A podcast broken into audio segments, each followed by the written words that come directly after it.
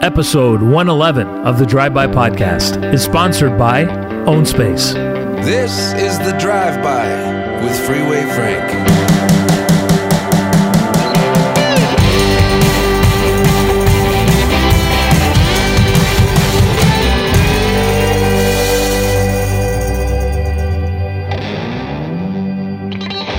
All right, so usually I start the podcast by saying whoever the person is on my show is at my house. But now Sal Parasuco is not at my house because I have a brand new studio in downtown Montreal, and Sal is here. Mr. Parasuco, denim god, icon. How are you? Well, I wouldn't say God. That's a big word. Yes, Denim legend. legend. That's what they call me. They actually labeled you that. Denim legend. Who's they, by the way? Uh, I guess the industry in general, because of uh, all the innovations we've done in our past uh, since 1972. You know, uh, I don't know if you're aware, but I'm aware. I think very I aware was, of you. uh, I opened. My, I started working in the store when I was uh, 14 years old. I uh, snuck my way into getting a job, and even though the guy didn't want to hire me, I says, "I'm here. Just let me work. Yeah. If you like me, you tell me you like me. If you don't like me, you don't have to pay me." And I got the big job of washing the floors and washing the store. Where was this? You know where uh, Place Desjardins is now? Before Place Desjardins, Okay. it used to be uh, like two level buildings. Ground floor was retail, Yep. and uh, second floor was uh, apartments. Mm-hmm. Not apartments, but single dwellings. Uh, in front of Place des Arts.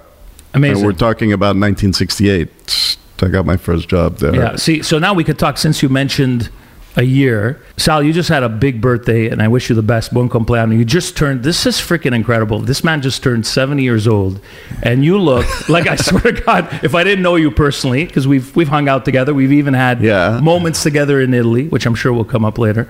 But you look fantastic. What is the secret? First, before we start talking about, you know, your career, where you started, because I have a lot of questions about that. Um, how do you stay so young? What's what's I guess doing what you do?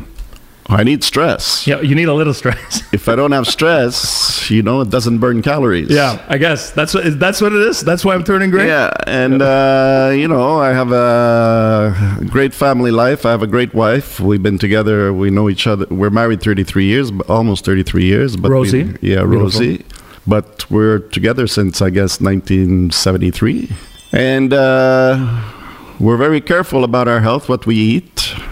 I mean, how many guys you see coming out of a Ferrari with a bag and a knife picking chicoria down the street? Is that you? That's me. That's if you ever see, Wait, if wait. you ever see a guy coming out of Ferrari in the middle of a highway somewhere, that is funny because I see, you know, the I, I don't want to say it now, but it's usually old Italian men. Yeah. You're not an old Italian man by any I am old. I'm 70. Okay, you're 70, but you do not look like an old. I, I didn't think Sal Parasuco was cutting chicory off the side of the mat. I tell you, when we when I was a kid, because we were a big family, six kids, and uh, we kind of suppl- supplemented our uh, our budget between April 15 to June 15 when chicoria season was in, eating chicoria, and I hated it because that's what we ate a lot Yeah. of. And today I would pay anybody to uh, give it to me, Right. To, to uh, prepare it for expensive. me. Yeah, if you, well, don't, do it, if you wild, don't do it on your own. the, the the the one you buy in the grocery in the supermarket is not the same. Not the same at know. all. Let's explain it for the uh, the Inglesi, the English people who don't quite know what chicoria is. It's weeds. It's Weeds, literally weeds. yeah. but who eats weeds? dandelion we do. weeds. Yeah, dandelion. Not only Italians, even Asians, because a lot of people make teas. Yes. And you know, it's uh, something that cleans your body. It really does. It cleans your. People talk about liver, but you get your spleen is just as important. And you know, it. Uh, why you got to go to a grocery store and get medical medication that's chemicals to do a body cleanse? Yeah. When it's Back in your backyard, in your backyard. off the highway. And uh, these uh, chemical companies are killing, uh, giving us weed killer to kill it. Instead, people should be teaching, educating people that you eat it at a certain point. Yeah, and if you, You- boil it too, it's That's what I do. That's what you're saying. Uh, Yeah. the Asian cultures do that, and Sal does it as well. And you make the teas because Yeah. even uh, I cook mine the way you uh, cook uh, vegetables, and uh, the broth becomes my tea. yeah. I'm thinking with all the, the landscapers where you live in Westmount, you don't see too many Chicoria growing anywhere. So I would imagine when you do pull over, it's nowhere. No, you're in- wrong. You see right now because Yeah? now's the season. Oh, this is the season. Yeah. Before they start putting that treatment on their grass. Just make sure, like Frank Sinatra, uh, not Frank Sinatra, Frank Zappa. Yeah. Make sure you don't go where the doggies go. Exactly. Or else you'll be uh, having an extra treat. in But it your- take, it's a lot of teeth. work. It's a lot of It is a lot of cleaning. it's uh, Yeah, But it's all worthwhile. Sal, you came through where I am here in uh, downtown Montreal. We're at the uh, pretty much very close to Westmount. Did you ever think, as a kid growing up, where did you grow up? First of all, what part of Montreal? I grew up in uh, Hochelaga Mercier, which Okay. is uh, near Frontenac in Ontario, Yeah. and uh, there was hardly any Italians there. So my, when I arrived here in '57, I was almost four years old. My second language was really French. And when I en- enrolled, when it was time for school, when we went to enroll in school, we got refused in French school, and I had to go to English school, and it took me two years to learn English. Yeah. We're still learning it, Sal. But Meaning it's, me too. but, but it's the it's the best thing that happened because Yes. we ended up keeping our maternal language because our parents didn't speak English or French; they spoke Italian. Exactly. In my case, Sicilian, and we learned two languages, and we learned uh, so we became fluent in three. It's an amazing story, your story, Sal, because you know where you grew up and you, you came here as immigrants. You were born in Sicily. Obviously, a natural question that came to mind right away. Did you ever think you weren't motivated by where you thought you were going to live one day, what you were going to drive? I'm sure your success derived by the fact of wanting to be the best at what you do. Figuring out what I want to do. Yeah, you know? which we're going to get into. But you know, you pulled up here ten minutes ago in your gorgeous Ferrari. You came from Westmount. Still live there, right? Yes. Am I not supposed to mention that? Don't don't go bother Sal. By the way, he doesn't need any more groupies. He's had enough in his uh, in his life, and he's married thirty three years. Thirty three years. It's a hell of a story. You come over from Sicily with your family. You're four years old, like you said. Your mom was also making clothes. I think I read somewhere that a long time ago that she was. Well- she started by making clothes for the family. Yeah, she- did because uh, out of necessity because Yeah. we couldn't afford to buy buy clothes, clothes. you know. But that's her generation. Everybody knew Did how that. to make clothes, knit. I used to help my mother unravel sweaters, and she would use the yarn to make a new sweater. So talk about sustainability. Talk Yeah. about environmentally friendly. That we, was the you were the original environment. we were there already, you know, out of necessity. You see your mom doing this. You said you were 14 when you started cleaning floors and doing that. When did you first get the fashion bug? I've never seen you not look great. You're very conscious of. I mean, you don't seem like a guy who spends, you know, 30 hours fixing everything, but it just looks good and natural on you. When did you realize fashion was going to be this important facet of your life? When did you think, Well, "Oh, this the- is what I want to do"? One of the one of the interesting things I'm going to jump forward a bit Yeah. is uh, one of the interesting things I'm told by the people we work with, uh, the retailers we sell to, is say you're uh, you're one of the only guys who wears his own brand, Smart. and it's true. Yeah. you know, Kate, because uh, I basically. I'm proud to wear my own brand, but also because I take it for a test drive before somebody else gets, you know, before I start selling it to somebody else. Which makes sense. But the bug was uh, when I was in uh, school, and you know, when you're a kid and people ask you, "What do you want to be?" Uh, it it was a doctor. I wanted to be a doctor because I heard doctors make money. Yeah. I think you did a little better. And then uh, I got the the Beatles came out. We got into music. Teenagers, Elvis Presley. We used to go to the where was it Rosemont Theater there and watch three Elvis Presley movies on a Saturday for fifty cents. Amazing. you got to look cool. So we couldn't afford clothes, but my mother knew how to uh, sew. My mother, and we even had a neighbor, another Italian lady uh, that uh, knew how to make the patterns and stuff. So I started to go and uh, figure out buy fabrics and uh, get clothes made for myself. And uh, I was the best dressed kid in the school, you know. No doubt about it. Still are today. And uh, that's that's where I think you know as you become a teenager and uh, puberty and girls and this and that. Uh, and I don't like chasing. I like to be chased. Most You of the guys do the chasing, so you like, like, the to be, like the flowers don't Yeah. chase the bees. It's yeah, the- exactly. So wait, you're telling me that Rosie chased you before you guys? yeah, for sure. yeah, well, yeah, yeah, For sure, man. I'm gonna have to have her on and ask her Yeah. the same question. We knew each other for over a year and a half. We didn't like each other. Really? Yeah, couldn't stand her. Yeah. She couldn't stand me even more. Why is that? Yeah. you were tough. Were you tough? Did you find Well, because she worked for me, you know. Oh, she did work for you? Yeah, she came Right to our store and uh, ended up getting a weekend job. I didn't tell her uh, why I gave her the job. There was a, there was a bus strike, and she had a car. Yeah. we're talking about 1973. She had a car, and I had to figure out a way to transport my stuff. So she used to drive them in and drive them out. So she was the driver. Unbelievable story. So then I got this job in the store, and I was 14. And uh, while I was mopping, I was looking around, and I says, "Hey, I could get into this. There's a future in this. I saw a future in fashion. Not necessarily as uh, opening my own brand or whatever, but uh, it ended up by 1972. I opened my first store. I was 19." The first day we were open, actually, nobody wanted to uh, sign a lease with me because uh, I was 19, but I looked like I was 12. So I asked my boss, who I was working with, I says, look, I got an idea. I want to open a store, which was in St. Catherine near Papineau. And I said, uh, I want you to be my partner. I says, all you got to do is sign the lease, take care of the paperwork. I'll do the rest. Because in my head, I I'd rather have 50% of something than 100% of nothing. Then you op- first day we're open and all excited, whatever. What's next? How do you attract the people? How do you attract the, the buyers? So in those days, we were taught to be hookers. Hooker means somebody's looking at the window, you go hook them right away. Start talking to them and pull them in. Wow. Times have changed. And uh, then I, I knew right away, I says, I got to give the people a reason to come to my store. And uh, that's how my mind works, you know, because people don't need me. They don't need you unless you do something special. Yeah. And that's how I'm always working. Even today, I'm always thinking about some, doing something new. So what happened is uh, we opened, it was October 72, and the weather was still good. And I had these uh, jeans, UFO. I was buying Lee jeans, going to New York, Canal Street, bringing Lee jeans because Lee jeans was popular and would, they wouldn't sell to me. I was a new kid on the block. So I was buying from a jobber on Canal Street and driving them back to Montreal, but I'd only make like a buck, two bucks a pair. And then I got lucky with a company called UFO, a brand that I was wearing uh, that we used to sell in the store where I worked. They gave me credit. So I brought those jeans in. And in those days, people wanted jeans that washed down to light blue. Okay.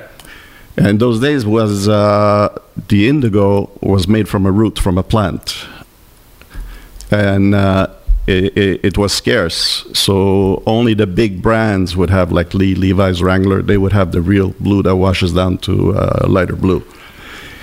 So the guys who were selling blue jeans that were chemically chemical indigo, after you wash them, they turn purple. So I had these UFOs, and the UFOs, they gave me credit. I started having jeans in my store, but then they washed down because there was the uh, original indigo dye. But people weren't uh, buying them. They didn't uh, believe it, you know. They believed that the Lee and the Wrangler were okay, but there I was not making any money. So I got this idea because I was also doing the windows because we couldn't afford the window guys. So you were doing the displays, you mean? Yeah, I was doing the displays. I built the store, everything for. We built the store for five hundred bucks, Unbelievable. two thousand two hundred feet. So then uh, I took my old jeans. I was doing a window. I says, you know what? I'm gonna put my old jeans and the new jeans, the UFOs, so people can see before and after. Yeah. So what happened is uh, customers were coming in. Hey, je vais avoir les jeans dans, dans, la vitrine. So I showed them the UFO. No, no, les autres. The, les vieux.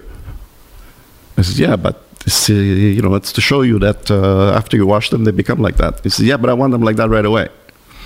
I said, sorry, can't. Then one guy, two guys, three guys.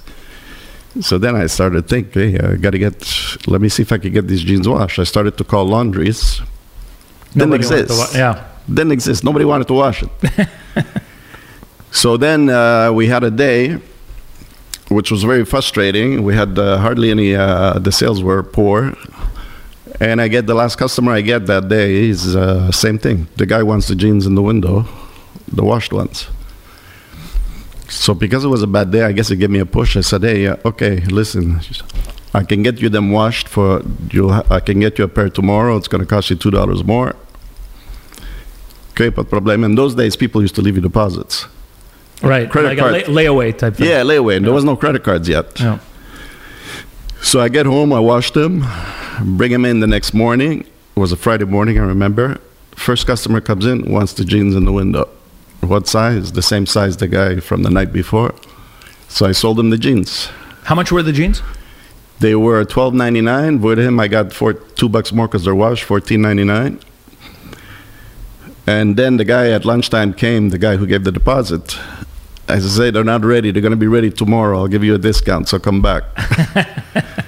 so that night, I took home 12 pairs and took a chance, washed them all, brought them in Saturday morning, and they blew out. Next thing you know, we're washing 200 jeans a week in the house. And we were, my parents, uh, we were on welfare that time. Incredible. We were, I was on welfare, man. We were getting $42 a month Imagine that. And then with a family of six. So then- a family of eight, six kids. so did you naturally start being the earner in the yeah, home? yeah, yeah. Because at age 15, I was selling jeans out of my locker in school. Think about what people and kids nowadays and the kids since you being in high school have sold out of their locker. You were an innovator back then. You were selling jeans. It's it's just an incredible story. Well, I went to my teacher. I asked permission. Can I sell jeans out of my locker? I need to make money for to help my family. He says, uh, "Well, I don't know. We got to talk to the principal." So talk to the principal, and I could see that uh, the principal was not really for it. And I says, "Hey, listen, is the same question came out? Why are you selling jeans?" I says, "You know, my father was in the war. My father's this that. He stopped working basically when I was ten, so I'm helping support the family." I think I was in grade nine. And uh, I work at a store, and I get these jeans from them, like uh, you know, and uh, I think I can make some money by selling them to my uh, schoolmates. yeah, and you did. So they said, "Well, we don't know." I says, "Mr. Riley, that was his name." I says, "Listen, Mr. Riley, either I sell jeans or I sell drugs. You make the decision." Fantastic. I says, I, I sell jeans or I sell drugs like some of the other guys. I says, you make the decision for my future. Yeah, So he said, okay, you got it, but we're going to watch you to make sure everything's kosher. No problem. yeah. So I started selling jeans out of my locker, and uh, some weeks I was selling $80 worth, which was more than a teacher's salary. Unreal. It's just crazy. It's it's an unbelievable story. So well, it's also about survival. it's about survival, and you were the original negotiator. You know, you're making deals right away. It's like you learned that because of maybe, like you said, this for sure the situation that your family was in, and you wanted to help, and you didn't want to be on welfare. So that's that was the eventual next step. If I don't do it, this is not going to end Yeah, well yeah. for a family of eight. I learned a nice uh, proverb in my life. In life, you don't get what you deserve, you get what you negotiate. Yeah, that's a good thing. So never give up, negotiate. You got to find ways. No matter what, no, I'll be honest. You're inspiring because you know, starting this brand new podcast 15 months ago, now taking it to this new, new studio. Everything you've said, the stories and what you just said, is applicable.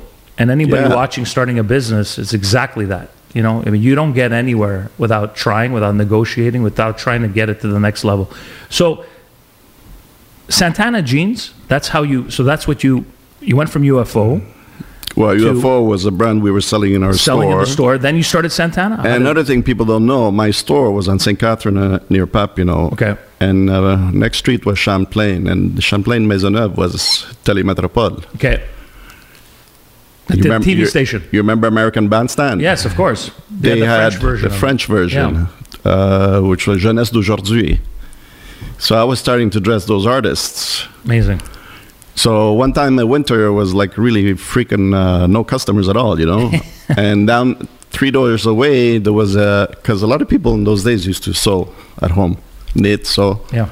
there was a store that was selling uh, sequins and uh, beads and uh, fabric and this and that. So I was I was bored. I went to take a look what's going on, talk to the guy. And he says, "You know what? Give me uh, some of this. Let me buy some of this stuff."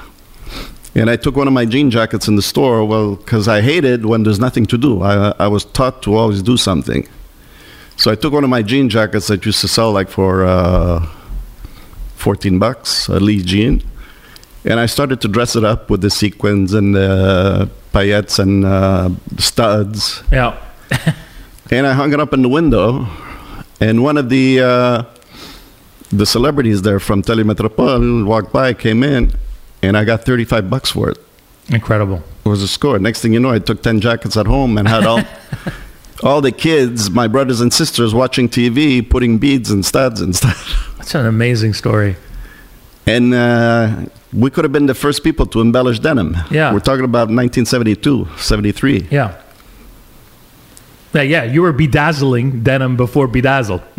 you, were Exactly. way ahead of you were the originator. I mean, we didn't have Google that time, so I didn't know what was going on in everywhere else. Sal, that's the crazy thing is you look at today and uh, you know brands that that sell today and what they have, you know, from Instagram. And I know you guys are on Instagram too because you have to change with the times and everything.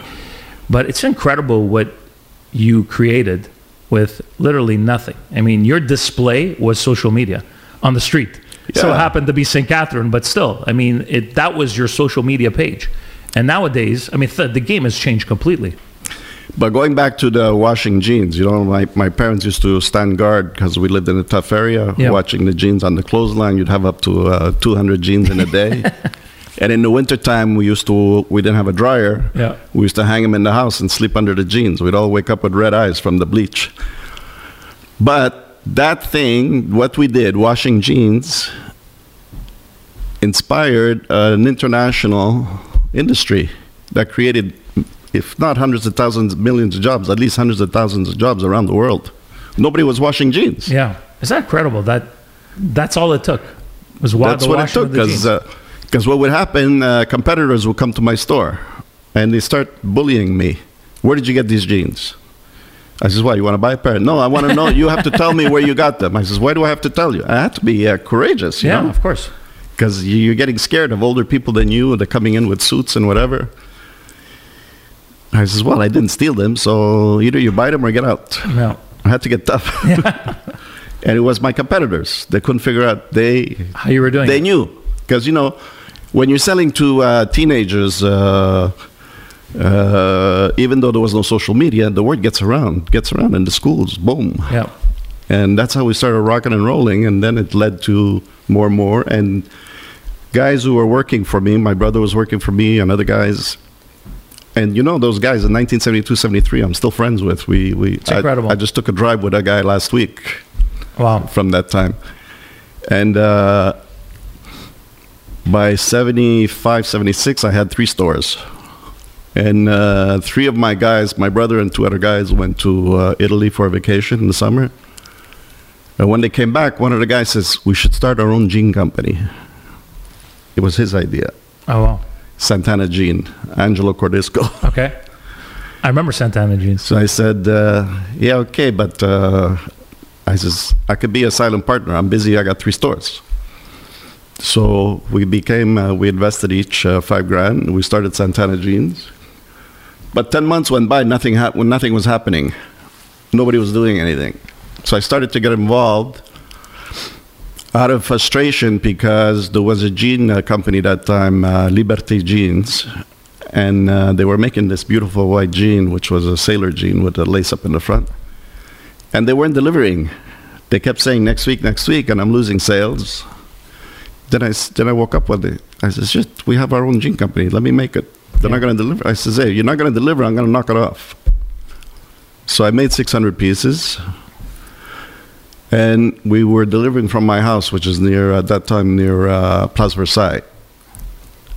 So one morning I get a knock. I'm in the shower. My mother comes and gets me in the shower. She says, "There's a guy here who wants his jeans."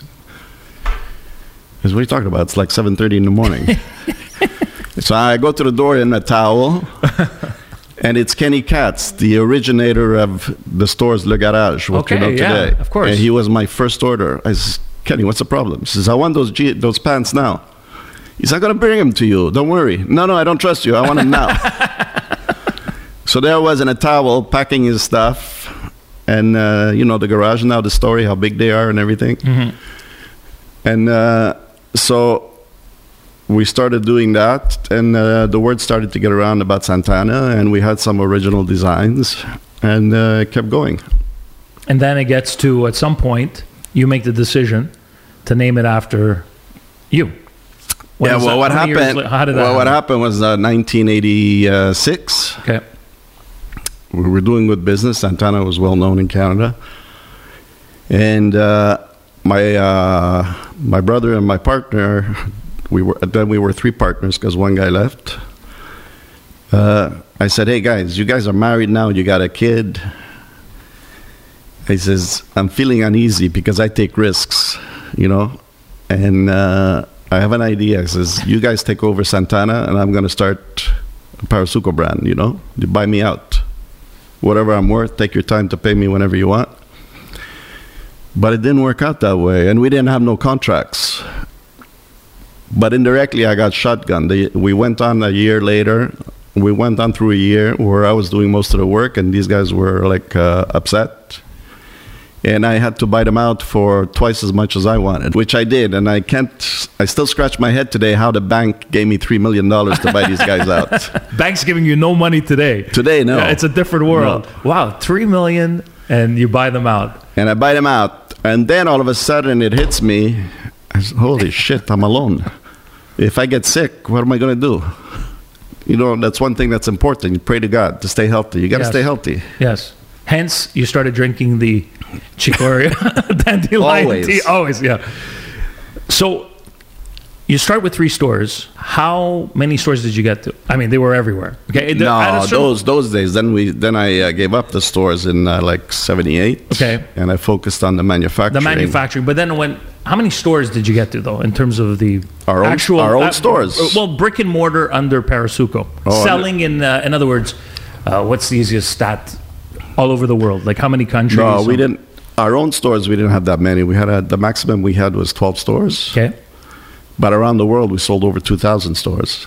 incredible. you know and uh, but going back to that partnership I was we i went through like the blackest year of my life because my brother basically retired from the business the other guy he joined another uh, startup in denim and uh, basically took some of my people my designers that i uh, my product people that i had at the time and i also had already like uh, people working with me in italy who used to feed me ideas whether it was fabrics or this or that and we had this uh, X stitch, which was like a moccasin stitch on a shoe, you know, on the moccasins Yep.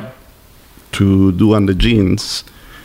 I had the design in my uh, files for like uh, two seasons. Then finally, I put it out, and the ex-partner who took away couple of people from our place, those people took the designs with them. Don't don't uh, don't forget, we still didn't have computers those days, Yeah. so they physically copied everything, and we came out at the same time. And that guy registered, got a registration on that sign on that uh, X stitch. So That's the logo you mean, right? The yeah, it's it's an ornamental stitch yeah, all right. around, uh, Yeah. you know. So I had to. Uh, he sued me, but a vindictive lawsuit, you know, yeah. Like he wanted to destroy me, and uh, I I wasn't so scared about it because uh, I had uh, the stuff before him, and I gave it to. I told my uh, CFO at the time to use the lawyers from uh, Levi's, and I had to go off to China. Came back. I says, "What's going with the that lawsuit?" To me, I, it was frivolous, you know, because I knew the law. How can you get a trademark on a stitch that's made by a machine? Because if you get the trademark, the guy who makes makes the machine can't sell his machine to anybody. Yeah. But somehow they got it. They got it got passed for Canada. And my CFO says, "Oh, I saved us a lot of money. I got us a cheaper lawyer." That was the worst thing that ever happened. Whenever you hear that, cheaper lawyer. we lost the case. It was I had to take back like uh, millions of dollars worth of jeans from all the retailers, and uh, it was a year of hell. Because you know I, I owe the bank three million. This was that. which 80, This was eighty eight. 88. So, but that led me to uh, hiring new lawyers that I have today, which is Ogilvy Renault, who didn't want to take me. Shout but out. finally, they took me. Yeah. Today they're called Norton Rose, Okay, and we're big time, yeah. and we're together ever since. And uh, Joanne Gauthier, my lawyer, came to my office and started digging everything in my archives, everything. And she found, she says, Look, you made this 10 years ago. You have prior use. She says, But uh, I can't bring it into appeal. It says, If you would have had me as a lawyer first, you would have won.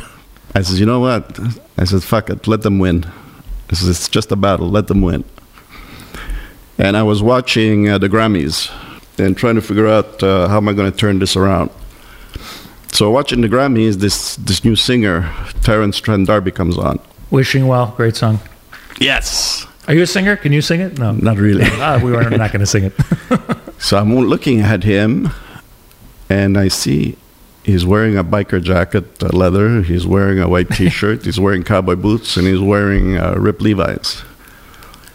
I said, "Fuck, this is the new uniform." I went back, and I had uh, built, uh, got some new people working with me, and I said, uh, "We're gonna do. Forget about the sex stitch. Forget about this, that. We're gonna redecorate the office."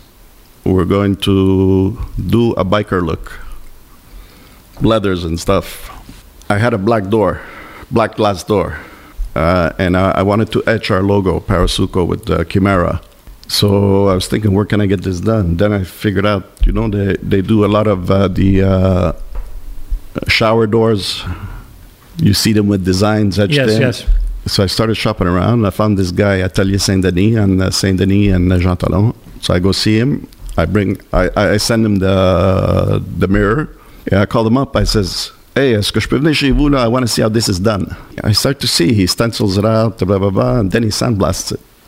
I says, "Sandblast?" I says, "I says it's abrasion." So I tell the guy, "Hey, uh, je vais t'amener des jeans. On va, sabler les jeans." The guy tells me, "Oh no, no, je fais pas ça moi." I said, "Pourquoi pas?" For the people who don't speak French, I want to sandblast the jeans. I don't do that, said the so worker. So he says to me, uh, he's the owner of the Yeah. place. He says to me, We don't uh, do that. I don't want to be responsible. I might rip them. I says, no problem. I, uh, it's Rip okay. no, no, no. He didn't want to do. I says, here comes the negotiation. yeah, here, negotiating here, here part. comes Sal. I says, okay. How about you let me uh, rent me time on your machine for a couple of hours? Show me how to do it. I'll do it myself. He says, oh, de problème, no problem. He says, uh, look, I have nothing to do this afternoon. Knock yourself out. So I went home. I went back to the office, brought some jeans, started blasting, blah, blah, blah. And those days, everything was domestic. We did domestic production. And w- there was, we dealt with a laundry called Dentex in Point Autran. Everything was done localized. Yeah, yeah, yeah. amazing. Our jeans were sewn here, washed here. The only thing we had to bring in the fabrics. Yeah. Uh, uh, to an extent, there was some fabric from Dominion Textiles, Mm-hmm. Which is another story, but it's a good story. So I uh, send these jeans to uh, the laundry, Dentex, and I says, I call him up. I says, listen, I'm sending you these jeans, five pieces. I says, uh, I need you to stonewash them with X amount of bleach, blah blah blah. That's it, and put softener, blah blah blah. So next morning they're ready, and the guy calls me. Hey Sal, what the fuck did you do to these jeans? They're so beautiful. I'm not gonna tell the guy that I invented Yeah. sandblasting Isn't that wow? because if I tell him, he's gonna call his big customer Levi's, and I'm gonna be the last guy in line to get my. Right. That was something I invented. So I told him, "Oh, it's a new fabric I brought in from Italy." Already like that, you know. I had to bullshit. Why not? So then I was getting bad service from this guy, even though I was a long time big customer, because he was more friendly with some other people. This is uh, another thing, you know, when your relationships Oh yeah. override you. Yes. but relationships with my, i- they still use, they copy my ideas. Exactly. So I started going there during the night to the laundry because they were like 24 hours. They had three shifts. And I'm uh, making friends with all the uh, immigrants, the uh, Haitians, the Indians, uh, a couple of Italians.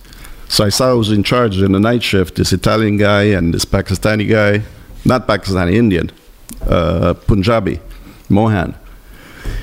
And I was there Friday midnight bringing them coffees. I says, uh, what time you guys finish? He says, uh, around six. Okay, I want you to come to my office tomorrow morning, uh, right after work. I'll be there at seven.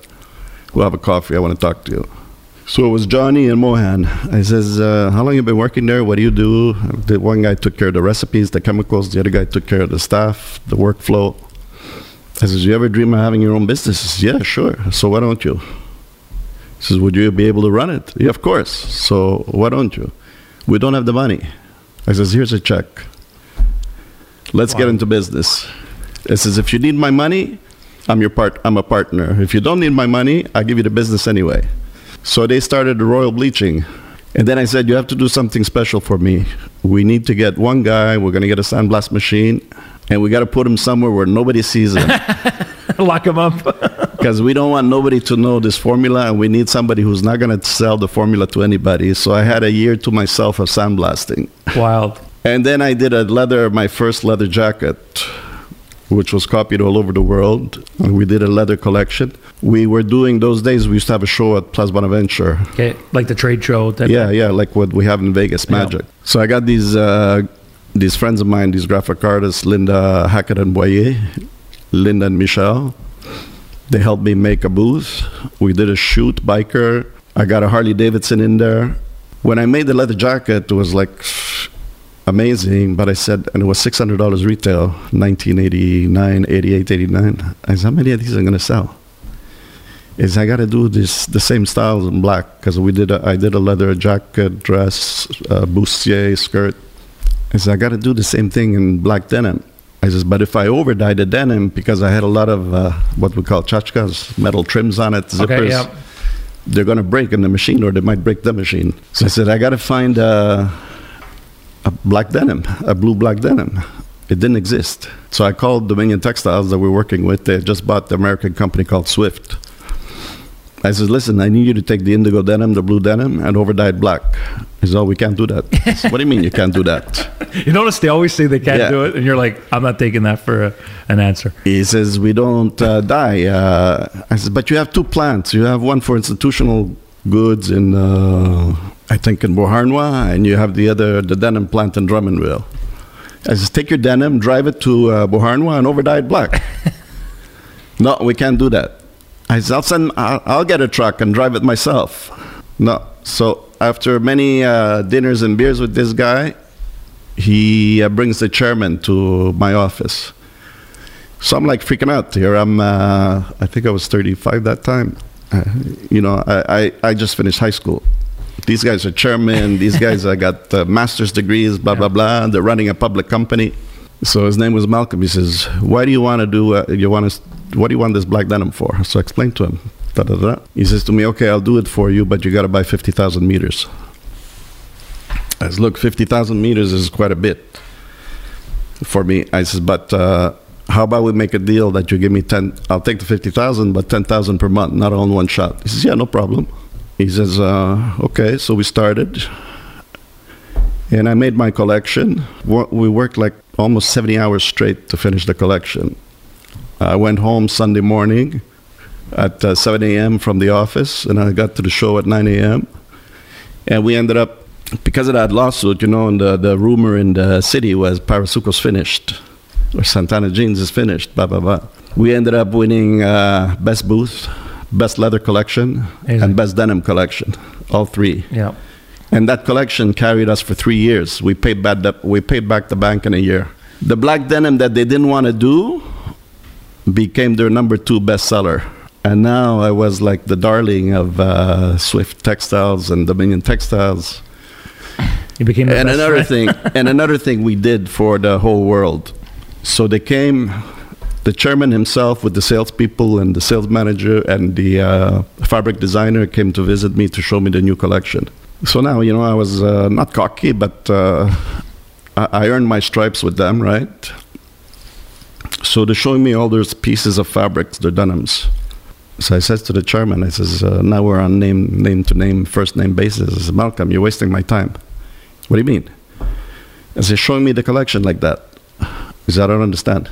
He says, You're showing me raw goods. I'm going to order uh, 10, 20, 30 meters each to test.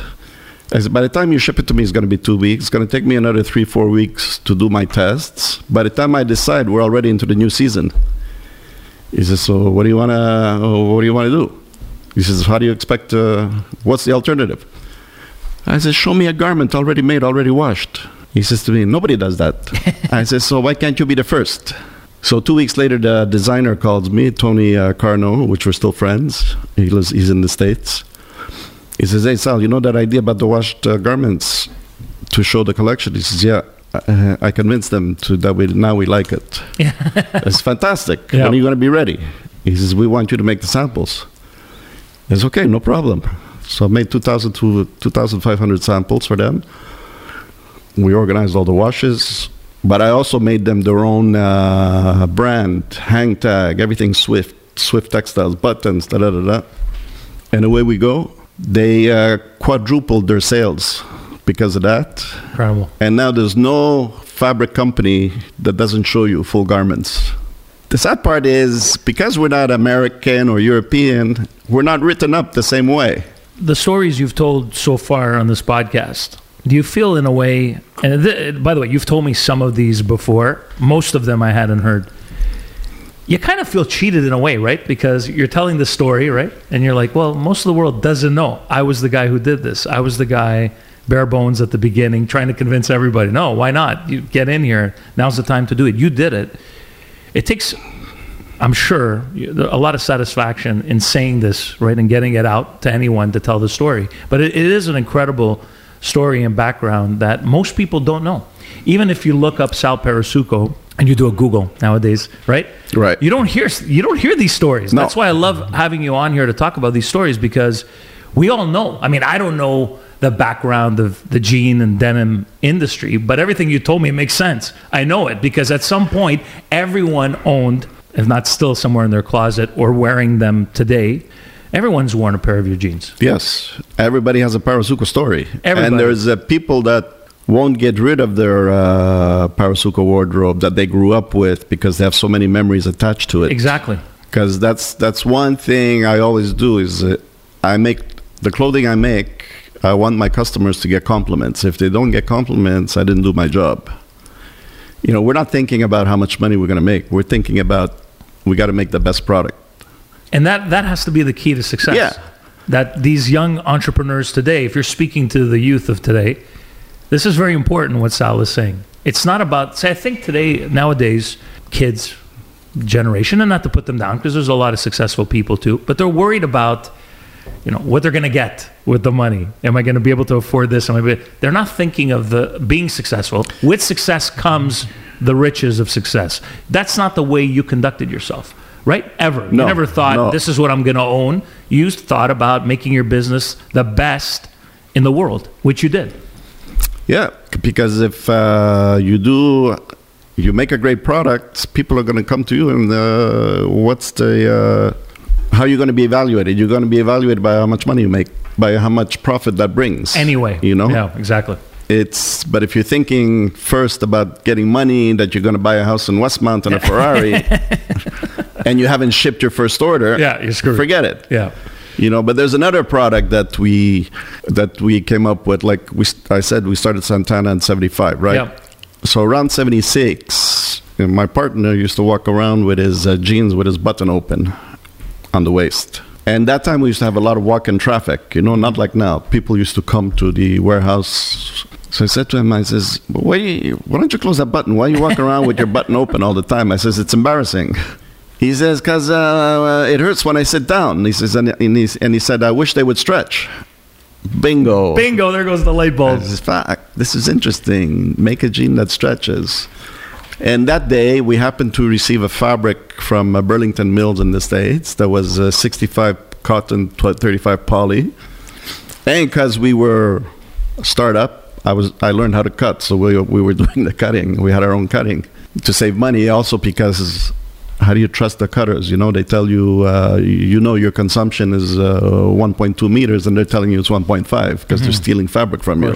When uh, the fabric, these rolls of fabric came in from the states, from New York, I uh, was pulling, and I noticed that diagonally it would stretch. So I got an idea. I cut the jeans in diagonal, and it worked. Yeah. they stretched.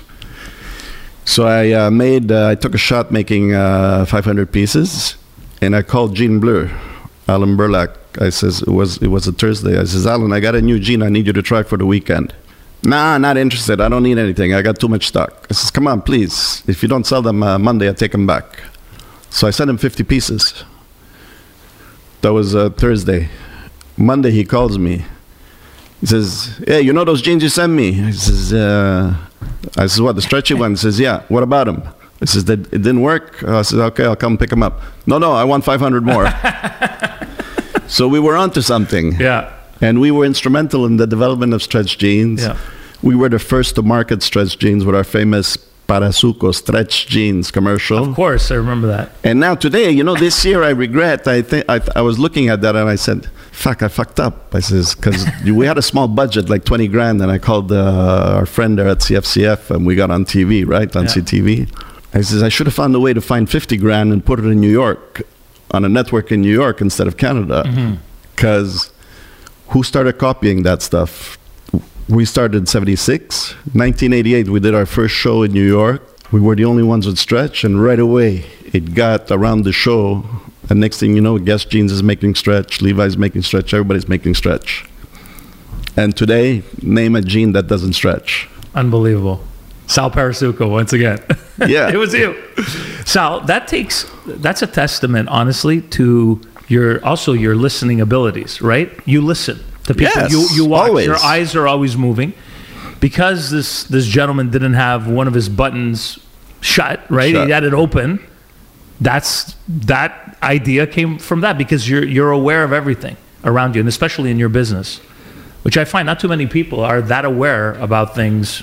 They start with an idea and they can't really, I mean, the, the best of the best, yes, but that is true entrepreneurship.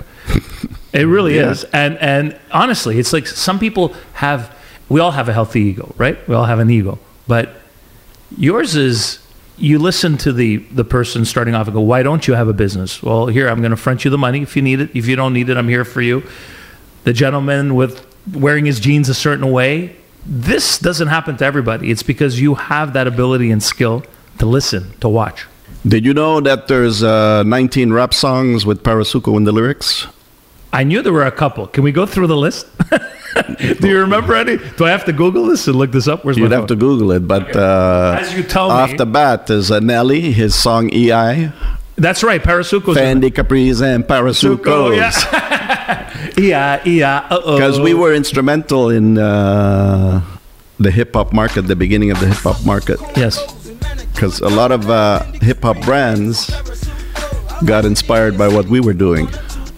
Then there's wanna know how uh, another, another song with uh, One Two One Two with uh, the guy from Wu Tang with Snoop Dogg. Yes. Chinese queen, Parasuco jeans on her, rock long jeans, no Then there's a lot of them uh, are not very famous rappers, but Doesn't nevertheless matter. Yeah. Well, there. the first one that comes up, there's a whole bunch of them, but the first one that comes up is uh, Nelly. yeah, well, that was the biggest one. Yeah, that's wild. You know, you see uh, John Bon Jovi or Parasuco. Uh, yeah, when he was at, when he was at the inauguration of uh, Obama, the first election, uh, he's he was wearing the Parasuco. head to toe. No, he just did it on his own. Yeah, because That's wild. when we had our store on Crescent Street, Yeah. you know, people would uh, the race car drivers, the concert guys, Yeah. they would all shop at our store. Yeah, I remember watching at the time that music television was huge, and I had several friends working as VJs, especially one of them who's been on this podcast, Rick the Temp. And you, Parasuco, was all over MuchMusic. Yeah. and you'd actually see a lot of the artists, like Nick Carter, Backstreet Boys, Yes, wearing- yes. all wearing your stuff. Well, we launched Sonia Benezra launched Backstreet Boys out of our store. That was from your store when it first happened. That When they they hit f- in 1994. Yeah, when they first hit Canada, Yeah, they yeah. were they The got unknowns. They got popular in Canada Because of then, Parasuco. uh, and uh, we did the same thing with uh, NSYNC. Yeah. And I even financed their uh, one-hour video, their first one-hour video, because they had no money, Incredible. or they told me they had no money. Yeah. yeah. Or maybe that's that was the manager too. yeah. The- the- yes. he was a big manager at the time. But And even Fantasia in uh, American Idol. Okay. We supported her financially. amazing. So there's a lot of people that people don't know what we uh, we've done. Sal, you have these brick and mortars, uh, actual stores, retail, and then at some point, I'm not sure if it was five years ago, six years ago, you went mostly- 2015. 2015. So now it's almost eight years. You went digital. What was the decision? That's what I have a lot of people ask me, and I say, oh, I'll ask Sal. What made you finally decide? Were you worried about the state of retail and where these brick and mortar stores were going in general, not only yours? Or did you think you could just move it online along with your warehouse that you have here and just keep doing your business because your business still generates huge amount of money? What made you do it? Well, the brick and mortar that we had, the stores that we had, the original concept when we first opened 1997 was good, was correct. We used to have lineups of people, you know. Yeah. Then what happened is the the uh, Zara started to come in, the H and M's, the uh, and we were still old school where we trained our staff, and all the headhunters knew where to get good staff. Parasuco, you know. So we were losing staff left and right. It's very hard to uh, run the uh, the business, you know. And people say, yeah, but you should pay more. Yeah, but there's a limit because what happens is uh, somebody s- steals your uh, manager and offers them two, three times the salary. But they're going to take them because they need somebody because they're open a store. They keep them for three, six months, then they throw them out because they get the, another manager at the right price. Yep. You know, and then the one we trained is too embarrassed to come back to us.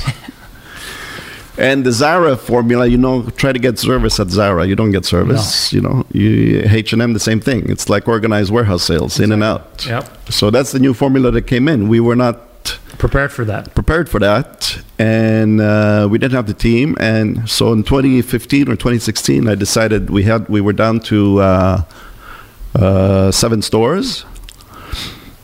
Decided to pull the plug, but we got bad legal advice. They asked us to bankrupt the company, the the, the retail company.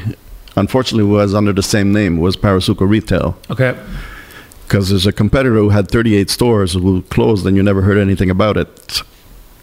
You heard understand? and he made money. Exactly. I had no debt. I had no debtors. We were the only debtor except Mm-hmm. Hydro Quebec and uh, whatever. Yep. And we even gave uh, packages to our staff. Mm-hmm. So we didn't really have to go bankrupt, but legally they said, ah, you got to do this, da da da da, because otherwise they, whatever. And like I said, I'm a high school dropout, so I'm paying uh, smart people To do the your to do the smart thing, but sometimes they ain't so smart. yeah. So now it's strictly still sold online and everywhere, but now it's sold uh, online, yes. We still sell to uh, retailers uh, around here and there. And we also have a, a private label service, you know, which you'll find Santana at Costco for 25 years. okay. And not only Costco, there's a lot of brands out there that we make we make the jeans for them. They Okay. come to us because we're specialists. So you just do the jeans and under They- their label. under their so label. we're selling. So that's a part of our business that's been growing is the service part. Now we're launching a new brand.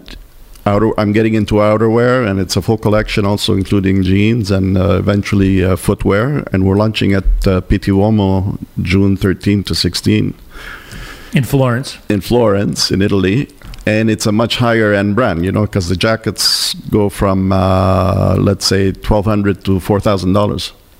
Wow, it's under the name Parasuco still. No, SP Sal Parasuco. SP Sal Parasuco. Yeah. So we have uh we took a whole pavilion in uh, Pitti We have a big video. You know, it's going to be sharp because we got a four four meter by three meter video screen showing our history, our Amazing. videos, and everything.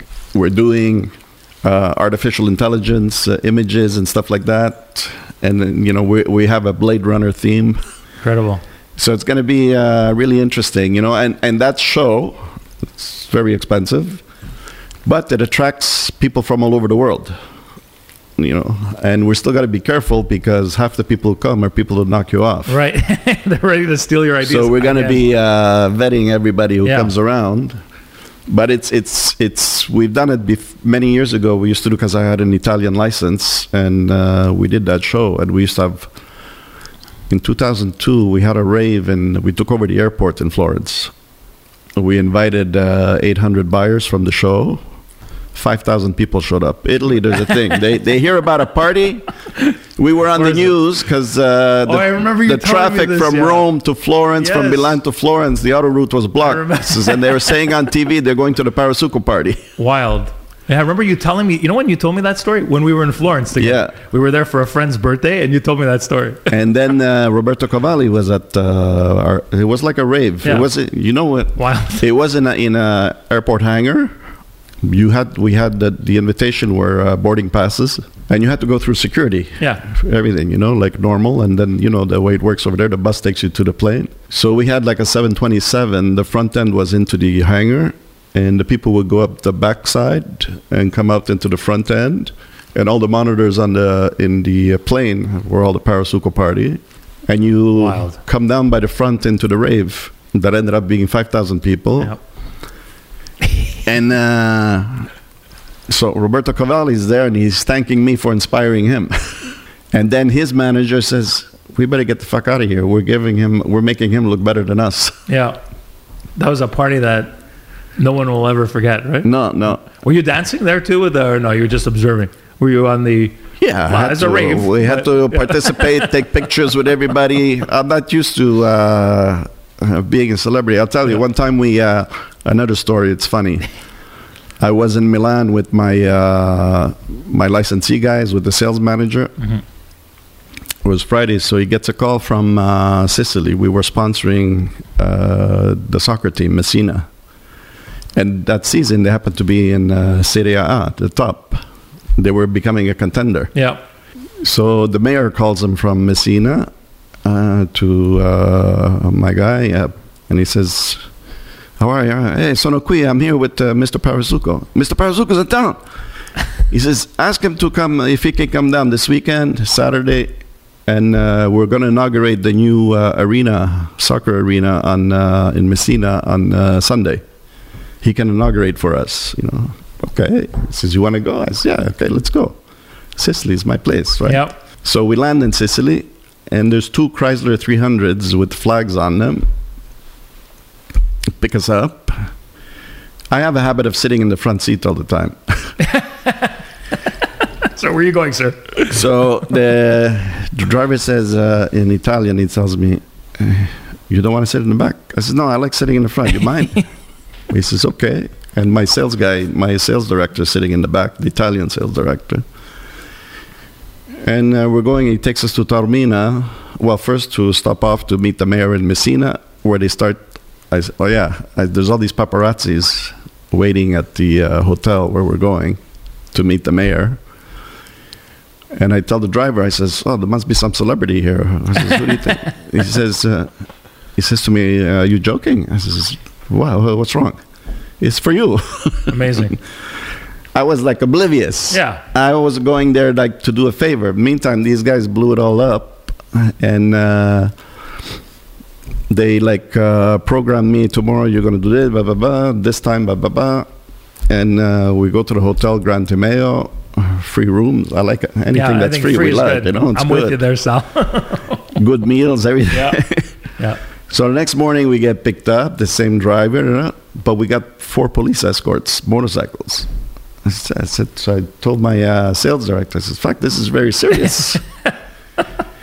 so then I'm introduced to the owner of uh, the team, who also owns the hotels, and he also owns the ferry boats that come from Calabria to uh, Sicily. And he's younger than me. I said, fuck, I'm doing something wrong. Amazing. No. But he had a PhD. You Yeah. know what's a PhD? Papa had dough. yeah, exactly. Not the actual certificate. So we, we inaugurate this uh, beautiful uh, soccer field, which is basically carved out of a cliff on a platform overlooking the sea. Amazing. So, so he uh, the microphone comes, da, da, da, and he starts telling people, "Mr. Parasuco flew in this morning in his private jet." So my father's getting calls in Canada from our relatives there. Says, "You didn't tell us you have a private, Private jet." so he calls me. What are you telling people there? You're gonna make us nuts. Too funny. So we have all these uh, cute stories. It's uh, life is not boring. No, you have a million stories, and I've heard Yeah. not as not as many as I've heard so far today, but I've heard quite a few. You know, my uh, my uh, favorite uh, hero as far as uh, actor, movie star, was Mickey Rourke. Okay, classic. So in uh, 1992, by accident, I, I had an agent in uh, a, a modeling agent or photographer agent in uh, New York was a Frenchman, Jean Gabriel. And I was in his office because we're looking, working on a new shoot, and I'm uh, looking uh, for models and photographers. Who do you got? What's going on? And he's presenting me this, that, and I see a book there, and it's Carré Otis, and I'm looking through these pictures. I says, "Who shot this?" He says, "Oh, c'est, Mickey Rourke, c'est euh, avec son sa copine." I says, uh, "Oh yeah, I heard he's uh, he, he likes. He's got a sideline of uh, you know a hobby photography. I said, it's pretty good. I said, you think we could hire him? she says, uh, yeah, why not? We could try. So he called him up and we hooked up. And then, uh, you know, I'm back in Montreal. Mickey Rourke calls my. Amazing. Those times we had receptionists uh, with paging. Yeah. Mickey Rourke. Mickey Rourke is on the line. So I'm freaking out. This is an idol, my idol. Yeah. So I'm, I'm on the phone with Mickey Rourke. Rourke. Oh my God. Amazing. How do you keep cool? And then uh, finally we hooked up in LA and we uh, did the shoot. And not easy to work with, though, you know, these artists. No. and I had, I had, you know, and I learned a lot with uh, him. So he says, uh, you know, we, we go on the, sh- the second day on the shoot. He says, I don't like it here. We're gonna go to uh, my friend's house in Beverly Hills. So we go to his friend's house in Beverly Hills, follow him around, and me, I'm counting budget, you know, Yeah. time, this, that, It's- how many pictures we're gonna get. So we go to this guy's house. He comes out in his robe, and it was a little bit of a cool day. We were going to do a shoot in the swimming pool, and introduces me to the guy. He says, uh, "This is Sal Parasuco, Robert Evans." I don't know Robert Evans, but you know who's Robert Evans, right? Wait. So Robert Evans says, "Any friend of Mickey's a friend of mine. Anything you need, let me know." Blah blah blah blah. Okay, very handsome guy, very well spoken. So he tells this girl, his assistant, show Sal the studio. So she takes me to the studio, and I see all these, uh, you know, these Hollywood posters: uh, James Dean, uh, Bullitt, Steve McQueen, The Godfather. The night before, I was walking Sunset Strip, and I saw this store shop. It was closed. That sold these posters. And I says, "Hey, I'm going to buy some for our office." So I tell the girl, "Where did you buy these posters? Did you buy these on Sunset?" I said, "I want to get some the same for my office." He says, uh, Mr. Parasuco, you know uh, whose uh, house you're in? I said, yeah. Uh, I says, uh, Mickey's friend, uh, Robert. He says, you know who Robert Evans is? I said, he's Mickey's friend. He produced these movies. I says, what are you talking about? He says, he was married to Ali MacGraw. He produced The Godfather, blah, blah, blah. I said, holy shit. Yeah. Amazing. And I didn't work that. I could have today. I think about it. Fact, I, I could have been his friend. I could have worked that. Like we would have blown up the business. We would have been uh, whatever. yeah. And uh, the next day, he says, uh, Mickey says, uh, we need to shoot some pictures by the ocean. Let's go to Malibu. We're going to go to Chad's house. Okay, so Chad follow. so we follow. It's a two-hour drive. Whatever. We get there. Beautiful house overlooking the, on the cliff there. And as I walk in, I see, you know, you have picture frames on your wall. This guy's got motorcycles on the wall. and I see my did my table, my dining room table, the same from that idea. I a big glass top sitting on two motorcycles. So I got my mine is a glass top sitting on two two uh, Camaros. So I'm looking around. So he introduces me this guy Chad. I says, "Hey, uh, you're really into Steve McQueen, you?" He's same thing. He says, Yeah. "You're being funny." Yeah. yes, I mean, but I said, sorry if I insult you. You know, uh, I'm from Montreal. He says, Yeah. Montreal. I raced in Tremblant, Mosport, you know, uh, Mont Tremblant. I says, wait a minute. This is, you raced, you're a racer, you're Chad McQueen. You're Steve McQueen's son. He says, yeah. wild. it's unbelievable. I'm really, I'm innocent. I don't Exact- know. Yeah, exactly. It's wild. So we had, uh, we had a lot of uh, fun like that. And, and what's interesting is uh, these guys would also feed off of me, you know, because I would give them ideas. Yeah. Sometimes you, uh, it's the last 3% you put in that changes everything around. Mm-hmm. Sal, there's no stopping you either. You know, most people your age, 70 years old, they think about retiring, you know, golfing, going somewhere, you know, not going to Florence to work, to try something else, to launch something else. There's no stopping you. No, I I feel like you're just gonna you're you're just gonna keep doing this because it's in you and It's fun. it's fun. Yeah, what you do is exciting. It is uh, sometimes. Uh, it's always stressful. Yeah. Sometimes it's very stressful. But you know, I tell people, stress means you're alive, Exactly. And you got to know how to use it. And it, uh, you, you could turn it around to inspire you instead of uh, getting in a corner and crying about it. That's the key, right there. Yeah, and most people get in a corner and crying about it, you know, Mm-hmm. because uh, you know I look at today's kids. You know, let's go back maybe you know, I don't want to sound bad, but even maybe 25 years ago, we used to, we were always recruiting people. So I, I would say to the HR, says, this person's not for us. Say, why not? She, they were raised by uh, daycare. Yeah. You could feel they're missing. Feel- yeah, something's not there. They're missing the love of the grandparents, the parents. That's why, uh, you know, uh, you take uh, China, India, Pakistan, these other countries, Vietnam. The grandparents are taking care of the grandkids, Yeah. you know, and uh, the middle generation is, is working. Because think about it, you uh, a kid goes to daycare. The kid, two years old, three years old, gets attached to the counselor, the teacher, whatever you want to call her, and that person decides to quit after six months. It's traumatic for the kid. Absolutely. They got attached. Now that you bring in a new person, it takes time to trust that person. And now they get, when it happens two times, three times, you start to lose uh, something that you can't trust. Yep. You can't trust people because they say they love you, but they're not there after. Absolutely. Whereas your parents are always supposed Always to be there. there. Or your grandparents. But because of our uh, high taxes, both parents have to work. They don't have time for their kids. Exactly. But you gotta once you decide to have a kid, you gotta take care of the kid. Mm-hmm. You can't just put them in front of TV with uh, video games and uh, a TV dinner or whatever, or a hamburger, and that's it. Or an iPad or technology. But that's you gotta take them to pick cicoria and all that stuff. Exactly. and that's why today's generation, I'm glad you said that, needs to see that. That should, what you just said as an entrepreneur and somebody who's creator and you've done everything that you've done. We heard up so many stories here on the podcast today. That's what they need to take from this today Yeah. and know that it's important to raise children or to have like I remember my It grand- really takes a village it to really raise a does. kid. It does. It does. It does take a village. And I see the difference because you know uh, recently I celebrated my birthday in my hometown. I had 120 relatives there. Wild. If you see the kids, three years old, four years old, six years old, 10 years old, 15 years old, the respect they have for their elders and uh, between each other, it's unbelievable. It's unbelievable. exactly.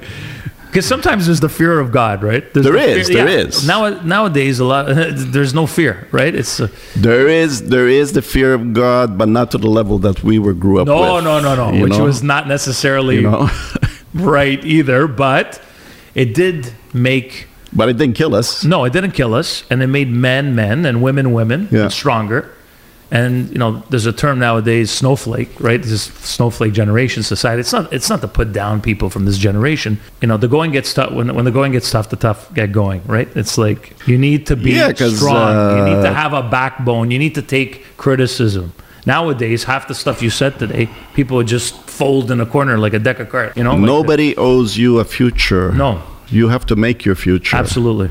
And the more politicians tells you they're going to give you a future, it's a crock of shit because that politician's only there for four years. And then he's gone. Or Then he's gone and Yeah. everything changes again. Absolutely. So if you don't take care of, learn to take care of yourself first, how can you take care of anybody else? Yeah. And that's important, you know. Sal, I want to talk about this because this was a, uh, some would say, divine intervention, life changing moment. When I first heard the story, I heard it from our uh, mutual friends. Then you told me the story. I'm not sure if you've ever talked about it publicly. Yeah, yeah. You have? Not Have you- publicly, not really, not, no. Not, not No, publicly. not So like this. It'll be a first year on the drive by. Something happened to you. A big event in life happened to you and changed. I'm sure. Yeah. Changed the way you look at life. Can you share that story? My favorite number, my lucky number is eight because I believe in feng shui since I, I've been working with China for so many years. Okay. Even our when I built our uh, we built our uh, head office in uh, 1996.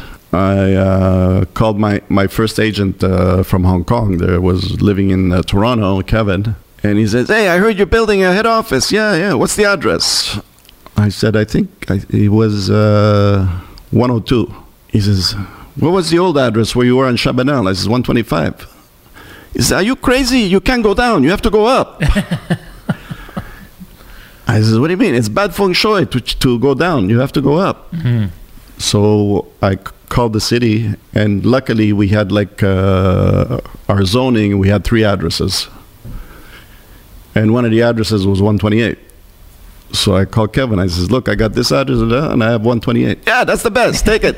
He says, "He says, you know what 128 means?" He says, "On the way to success, on the way to prosperity." And also, Parasuco has eight letters. So I had my uh, four, 2015 458 Ferrari, and the 488s were coming out. So I scheduled in 2018, I would get the 488, all 8s That's the one you came here. No, No, no, sorry. This is the. this is F8. Oh, this is the F8. Sorry, I didn't quite look. I was looking at you when you came out of it. I caught a glimpse of it, of course, but we're going to go walk, see it later. May 9th, I pick up my uh, 488. 2015, May 9th. 2015. So it's almost to the date. Very Yeah. close. No, 2018. Oh, 2018. 2018. Okay, so It's- five years ago. 2015 was the other car, the 458. Yeah. So I pick up uh, the car, and uh, two days later, Friday was May 11th. I'm going home uh, on Queen Mary, crossing Décarie, and my light is uh, red. And you know, it's May, May 11th. There's still a lot of potholes and everything. And that intersection is a is a bad intersection. A lot of people Yeah. run the light. So my my light going east turned green, but I wait three four seconds to make sure the cars on Décarie have stopped. There was two cars that were stopped. The third lane, I guess, was uh, empty. So I start moving. I start going forward, slow because there's uh, a lot of potholes, and it's a brand new car. and all of a sudden, I feel this uh, white thing coming from the passenger side and and because there was luckily there was no passenger. And next thing I remember, I lift my head and I'm facing. I'm in the middle of the boulevard between two lampposts and uh, facing west. And I said, "What the fuck is going on?" And only today I realized I passed out. It sideswiped you. Yeah, it T-boned me, like full impact at uh, 70 kilometers an hour. Totaled the car. The other guy's car was so. So I looked up and I said, "What happened? Why am I facing the wrong way?" And I'm looking to my left and I see there's a car that's all smashed smashed up, and my brain is saying, "Fuck! I must have gotten in an accident. I must have got hit." And uh, I was feeling uh, screwed up, you know, because of the seatbelt, and uh, I think I got knocked out by the airbag. Today I realized I got I must have got knocked out because I didn't know where I was you know, maybe for a few seconds. So I got out of the car, and the am- and one thing we have in this city, first responders, man, they were there right away. So I remember this uh, guy coming up to the car because my I had the convertible, so the the top was down. Hey man, are you okay? I says, I, I think so. I says, what happened? He says, that guy hit you, man. You're so lucky. What, what is this car? I got to get a car like this. If it wasn't another car, you wouldn't be alive. I says, he says, you know what happened? He says, what? He says, your car went up in the air and did a 180. That's how I landed in the middle of the boulevard. You flew. Yeah. I says, seriously? He says, yeah. Then all these people coming around. He says, you, you sure you're okay? Yeah, yeah. I got up. I was a little bit uh, dizzy. And the ambulance guy was there right away, firemen, police. So I get in the ambulance to, uh, the guy checks me out. And he says, uh, "How's your neck? How's this? How's that? Blood pressure? Ba boom, ba bim, ba boom. Everything is you look okay." I says, "But uh, you should go to the hospital get uh, checked for internal bleeding." And all I was thinking as we had a six six o'clock uh, dinner date. So I called my wife. I says, "Look, I'm in a. There was an accident. I got hit, but I'm okay. Come pick me up. I'm at the corner at uh, Queen Queen Mary and Décarie." So she comes, and this ambulance guy, French kid, local guy, Quebecois, spoke better Italian than me. Wow. I says, "Where'd you learn to speak Italian?" He says, "I went to Perugia. I, stu- I studied there for two years." wow. so he tells my wife, he says, "Mr. Paris, look, I've seen a lot of accidents like this. People walk away, and the next morning they don't wake up." He says, "I suggest you go and get checked." I says, "I don't want to wait an emergency on a Friday night." I said, "Okay, if you take me by ambulance," he says, "Yeah, no problem." I said, "Okay, front. take me to the Jewish." Yeah. He says, "No, I got to take you to the general." I said, "No, come on, take me to the Jewish because I got my files there. That's my mm-hmm. my doctor's there." So finally, he gets the permission to take me there. You know, he's got to call in, and he takes me there. I says, "With the ambulance, maybe I don't have to wait." You know, so they go to triage. They see me standing up. Said, "You look okay. You're gonna have to wait." So much for that. So I uh, sit down, but they happen to call me in five minutes. So I go for go in for uh, they start checking my eyes, this, that, move your head, blah blah blah. Lie down. They do an ultrasound. He says, "Well, we don't see any internal bleeding, but uh, you know you have a tumor on your uh, right kidney." I said, "What are you talking about?" He says, "Yeah, you have a you have a mass about six centimeters." I said, "Impossible. I just got a checkup two weeks ago. I was clean." So from there, I call my doctor and I say, uh, Ruben, uh, I'm at this and this. I got an accident. I'm at the hospital. They said I got a, I may have cancer. I got a tumor. He says, "Oh, don't get excited. You know, some of the machinery at the emergency is not that good. So set you up with uh, a proper scan at uh, Monday. So that, go get the scan. Yeah, and it ends up being cancer.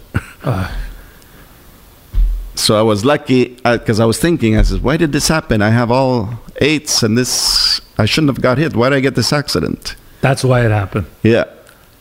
And then uh, I had to wait four months. I got operated. Luckily, we got it early that I had no, uh, no chemo, no nothing. And my tumor was on top of the uh, kidney, so I managed to save 80% of the kidney. And here you are today. And then, you know what? The daisies, everything looks like miracles. Yeah. Every day is different now. Every day looks important. Everything you see. Absolutely. That event must you must that must you must think about that at least once a day, no? Doesn't that yeah, come yeah. up? And for four months, the only people who knew was my uh, CFO, my brother, and my uh, wife and kids. Nobody else, because you know you don't want every, everybody calling you say, "How are you? How you feel? How you feel?" But after the surgery, I text everybody. Everybody was freaking out. Yeah. And even me, for four months waiting for the surgery, it was like how bad it is, how good it is. We You don't, don't know. know. But thank God it uh, worked out okay. That's the best story. They were all amazing Yeah. stories you told today. That is the best uh, story because of its outcome and how it you found out it saved your life. That's why we say you need a bit of luck. And I think the harder you work, the more luck you find.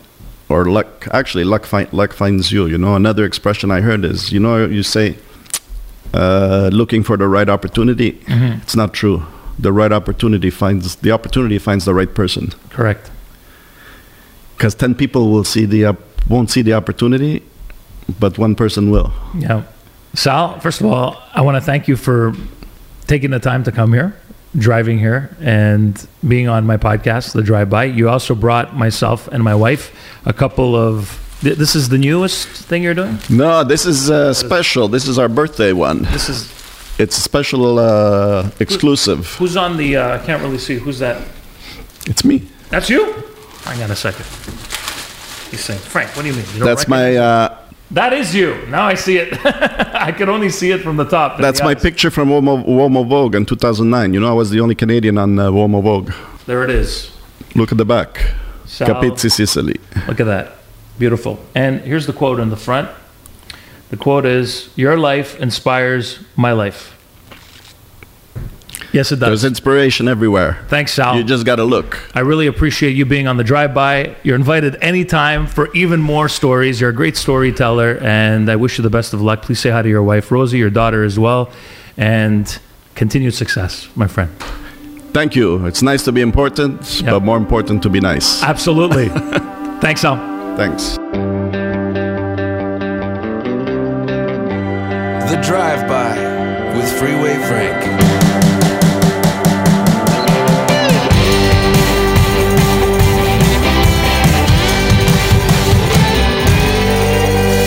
The Drive By Podcast is brought to you by OwnSpace.